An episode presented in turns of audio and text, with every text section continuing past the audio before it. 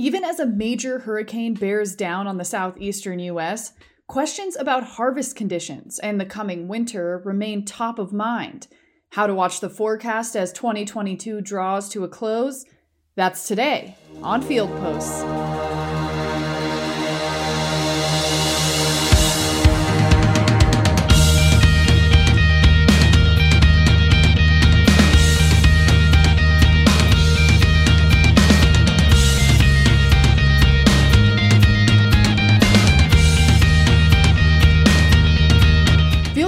DTN Progressive Farmer podcast that dives deeper into the most important trends in agriculture to explore the business's cutting edge.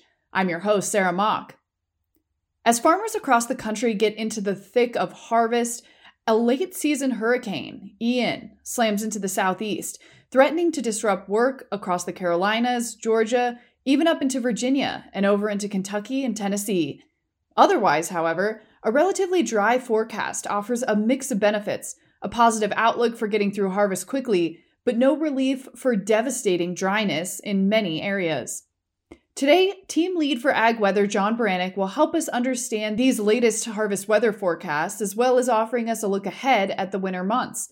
We'll talk about the global situation in Latin America and Europe, the lingering impacts of the La Nina system, and where soil moisture might be as we look to planting in the coming year.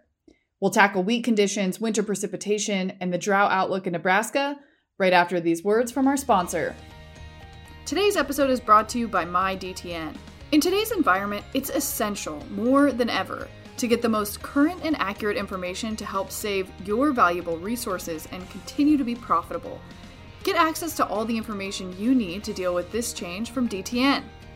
As the leading independent, trusted source of actionable insights and market information, MyDTN gives you accurate weather forecasts, the most extensive database of grain bids, and the most timely news and analysis from our award winning news team. These features and more are available 24 7 via desktop, laptop, and any mobile device to be with you on the go. Learn more at mydtn.com and start a free 14 day trial. Now, back to the show. Team lead for Ag Weather, John Baranick, joins us today to dig into the latest ag relevant weather forecasts. John, we have to start with the kind of breaking ish news of the day. There's a hurricane already made landfall fall in Florida. Ex- expectations that it's going to have impacts, so not just along the coast and in kind of the southern part of Florida, but maybe all up and down the East Coast. Give us kind of the overview of what we should be paying attention to right now and what you think the lingering impacts over the next couple of weeks might be. Yeah, so it's making landfall in the west coast of Florida here, just on the cusp of category five. So it's sitting at sustained winds at 155 miles an hour. Category five is 156. So it's right on the cusp of being a category five. Whether or not it is or not doesn't really matter. We have all kinds of damage going on there across Florida wind, storm surge. And really, the biggest thing as we talk about agriculturally is the rains and the flooding that are coming along with it. We've already had four to six inches of rain over South Florida as it started to come in and approach. As it's going through Florida, we're expecting amounts over a foot. And then it's going to kind of move across the peninsula here over the next couple of days. By Friday, it'll get actually back out into the Atlantic for a little bit. So it'll maintain tropical storm strength, but then go back into the Carolinas or eastern Georgia for Friday and Saturday into the weekend. Really, it's the flooding rains with this now that are going to be the biggest concern going forward, especially for those folks that still have yet to harvest from Georgia into the Carolinas, up through Virginia, even parts of eastern Tennessee and Kentucky will have some issues there with some heavier rains. This is going to be a long lasting event. Just started really Monday with some rain across South Florida, but we're not going to see it leave the southeastern states until early next week, Monday or Tuesday. So it's a really long event for us here in the US.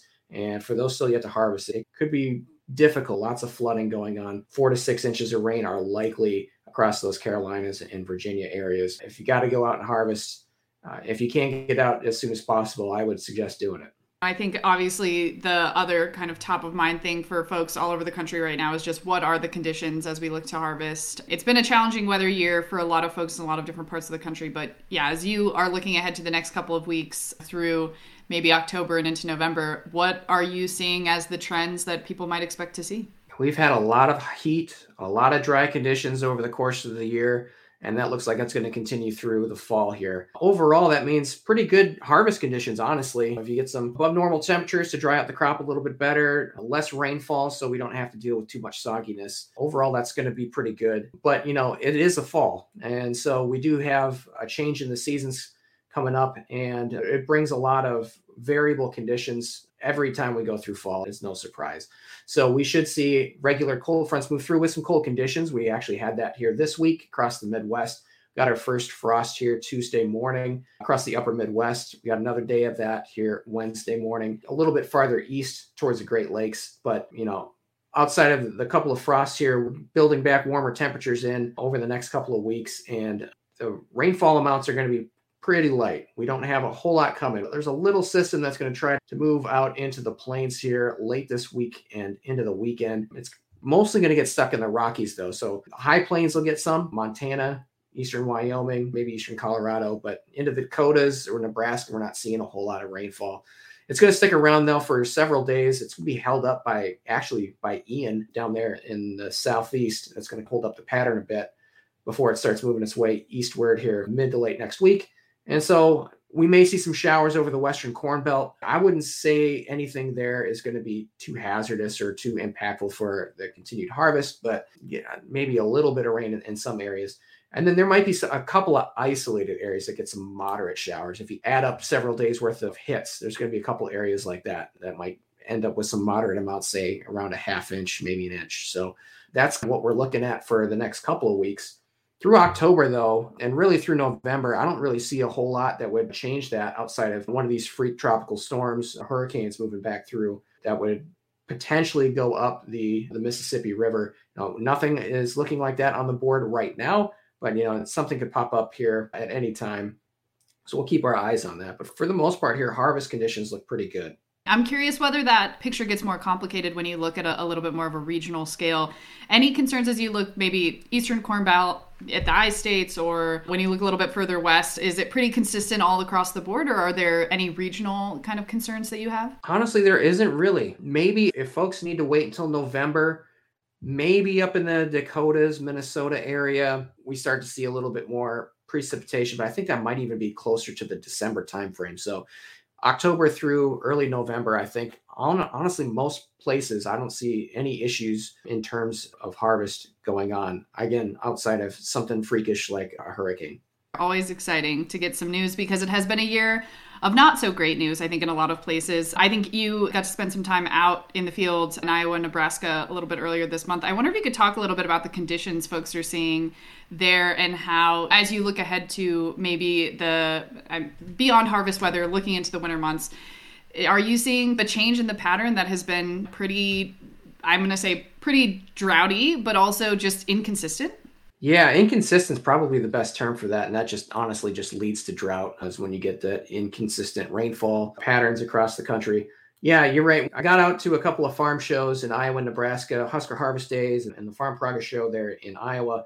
And I got to talk to a lot of folks from the area. And these areas just uh, inconsistent was the biggest theme there in Iowa some folks in the, the, like the northeastern parts of the state were feeling pretty good about theirs and they didn't really want to tell folks that were coming from the southern parts of the state where they weren't getting such great weather over the course of the growing season out in nebraska was pretty much drought for everybody but a lot of folks it was really interesting to talk to see how that and i'm really amazed at the resilience of farmers to get through all that i don't think i have the kind of mental fortitude that it would take to get through some of these drought conditions and people were talking about pulling yields of 20 or 30 on their corn and 10 on their soybeans. So it was like, oh man, I don't know how you do that. And so it's just really amazing to talk to those folks and just see how they can really push through that kind of thing. Hopefully, we got some better news for them for next year. Soil moisture is really a big issue, obviously, with drought. And it's kind of been growing over the eastern corn belt too. Dryness across a lot of the areas, typical of fall, but usually we see some soil moisture recharge during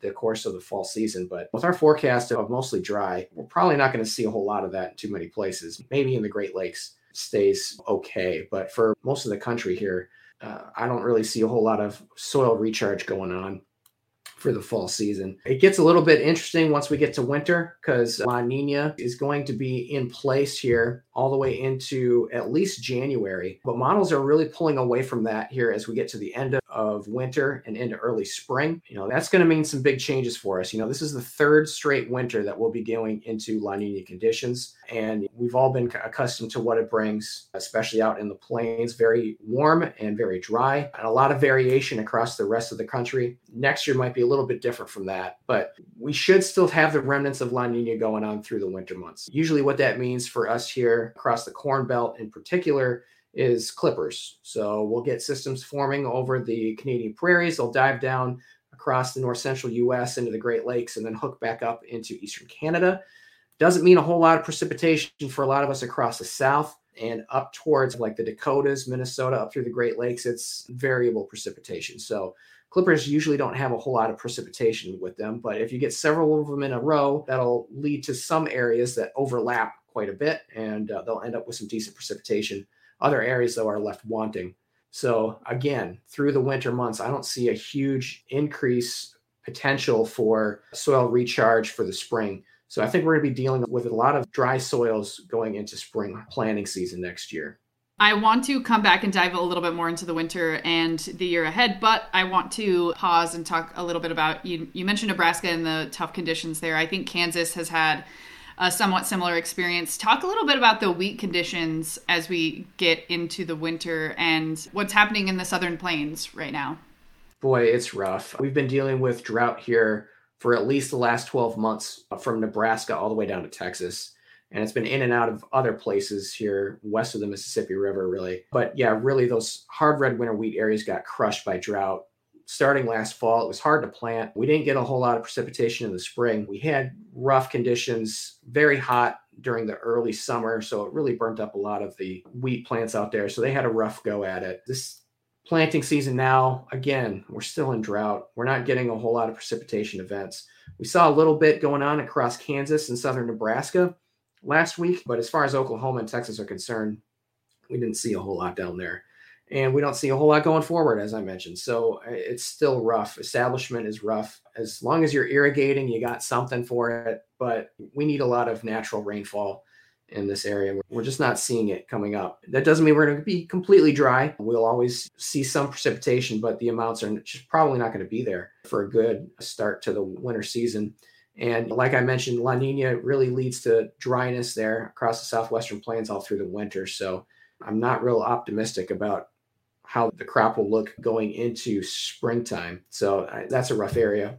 But honestly, soft red winter wheat areas from the northern delta into the Midwest have seen some drying conditions as well. So the wheat crop there that's going into the ground isn't going to, into the ground in very good conditions. I mentioned some of the frosts that probably didn't have much of an impact yet for wheat. If we do see a couple of those frosts, we could hold some of the root growth over the fall season as well.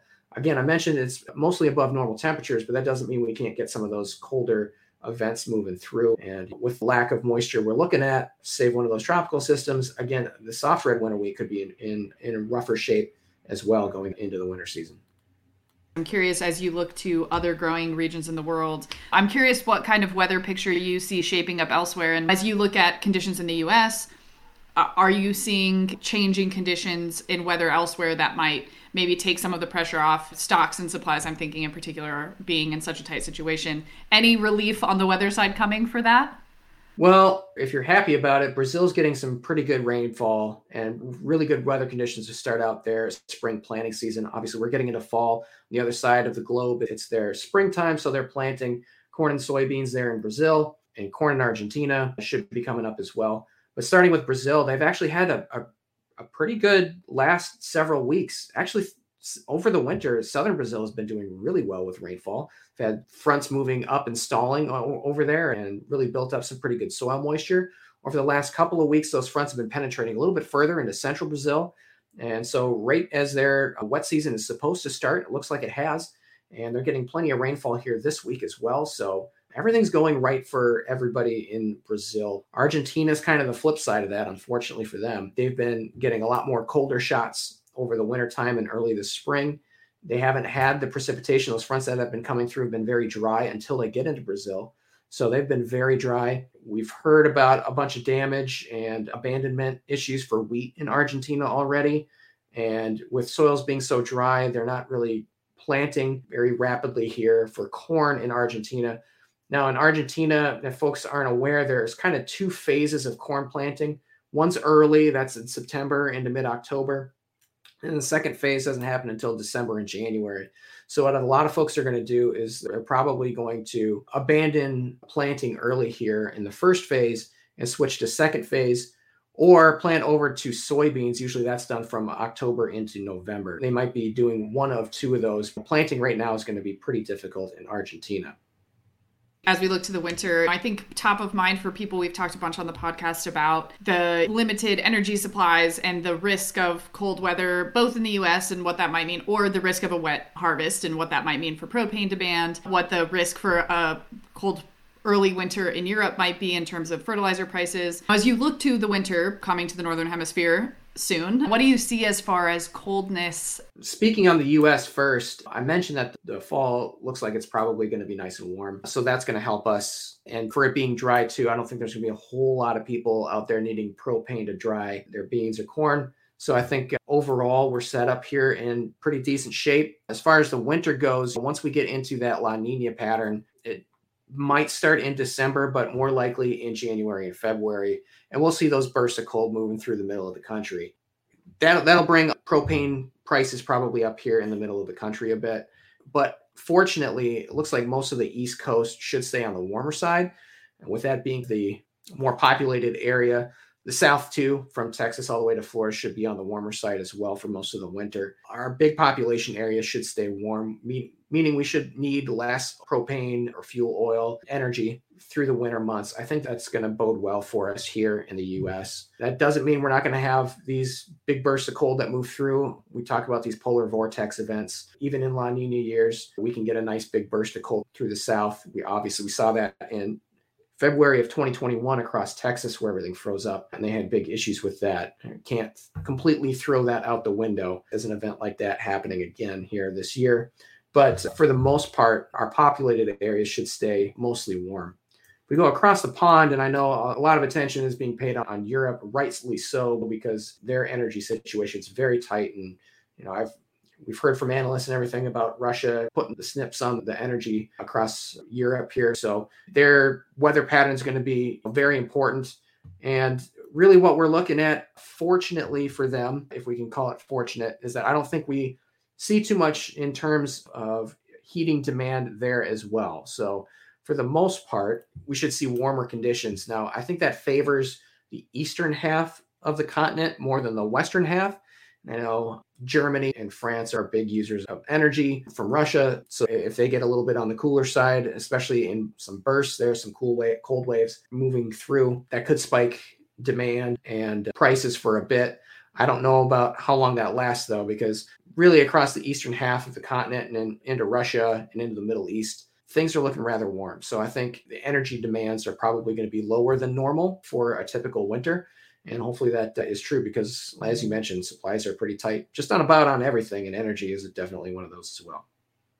I want to talk a little bit more about the La Nina that you've talked about a bit already. You mentioned that this will be our third year going into the winter with La Nina conditions. A chance, it sounds like, at the end of the winter that we might be getting out of those. I think the expectation is you go out of a La Nina into an El Nino, but there's actually like you can go out of a La Nina and into just a neutral situation. There was a sense that we were moving in a more kind of consistent rotation between La Nina and El Nino years, and it seems like we've gotten out of that trend. And what can we expect maybe in the later part as we move towards the end of the winter into plant 2023?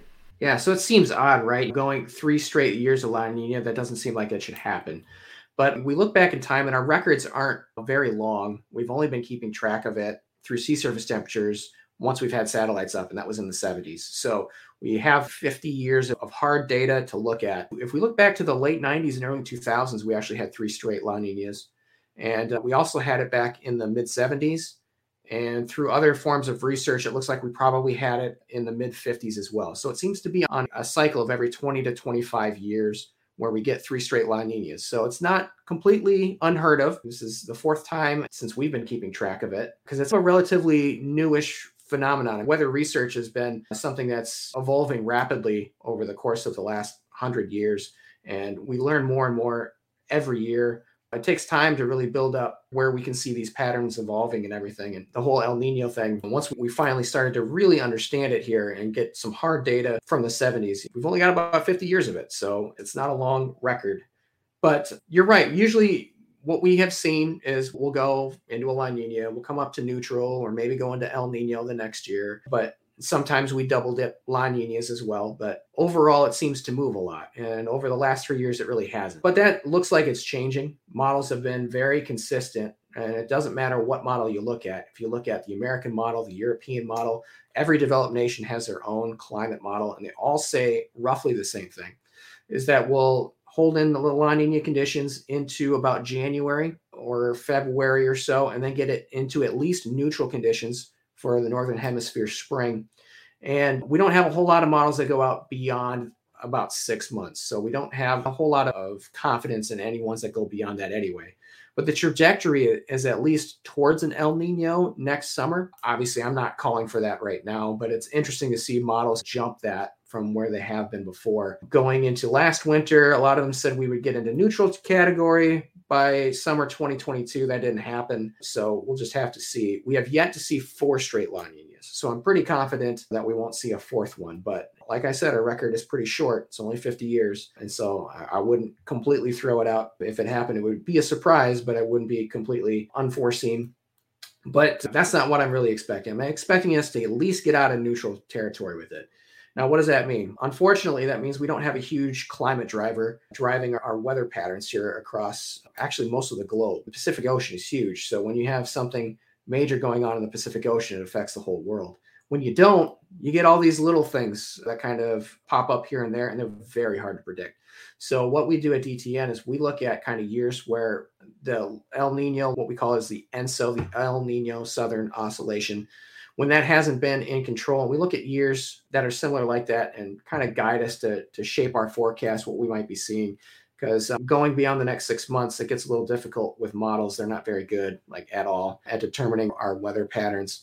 And what they're showing for springtime is a lot of variability. When you don't have a big driver like that, you get a lot of variability. Seasons have been either very cold, very warm, dry, wet, everything in between for just about every region in the country. There's not a huge pattern that really shows up once we get into springtime. So we're going to need a lot more data going forward. We need we're going to need our models to pick up on some of the features and uh, really our forecasters to dive into all that and put it all together. But like I mentioned, we're starting off the season likely with poor soil moisture across most of the country. That's going to shape how we plant. It might be easier to get out and plant, but then you're planting into dry soils, and if you you don't get rain quickly, things could go from good to bad pretty quickly. And there hasn't been a consistent theme that shows up in the summertime. Although I will mention that's with all the variability that does show up during summers under neutral conditions, one thing that seems consistent is at least decent rainfall across most of the country.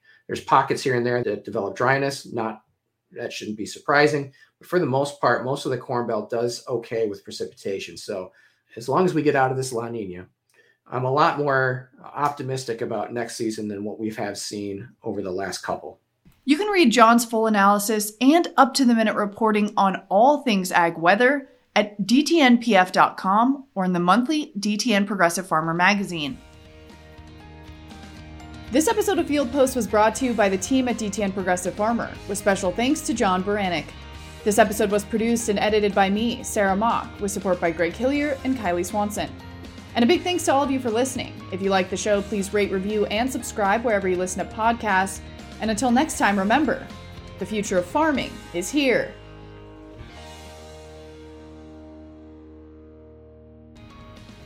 This episode of Field Post is brought to you by DTN Ag Weather Station. Are you looking to get more accurate, hyper local weather information? By gathering weather and agronomic data directly from your own fields, DTN Ag Weather Station supports you when making targeted decisions around expensive or high risk activities like chemical applications and irrigation. DTN's Ag Weather Station can be purchased for as low as $9 a month, depending on your current customer status with DTN. If you're looking to increase your weather accuracy while saving time, please visit DTN.com.